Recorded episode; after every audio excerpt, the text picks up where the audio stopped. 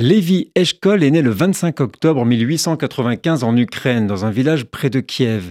Il a eu une éducation juive traditionnelle et a étudié dans un lycée juif à Vilna. En 1914, à l'âge de 19 ans, il immigre en Palestine, encore ottomane, et travaille comme ouvrier agricole et participe à la construction du kibbutz d'Egania Aleph. Pendant la Première Guerre mondiale, il est porté volontaire pour la Légion juive de l'armée britannique. En 1937, il participe à la création de Mekorot, le service d'eau d'Israël, et en a été le directeur jusqu'en 1951. En 1947, il a organisé la campagne de recrutement pour la Haganah.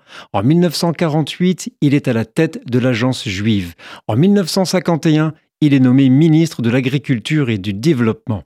En 1952 à 1953, il a été ministre des Finances. Leader du mouvement travailliste en juin 1963, il succède à David Ben Gurion au poste de Premier ministre, devenant ainsi le troisième Premier ministre d'Israël et le restera pendant la guerre des six jours. En seulement six jours, Israël a réussi à libérer la Judée, la Samarie, la bande de Gaza et le plateau du Golan, à réunir Jérusalem et à capturer la péninsule du Sinaï.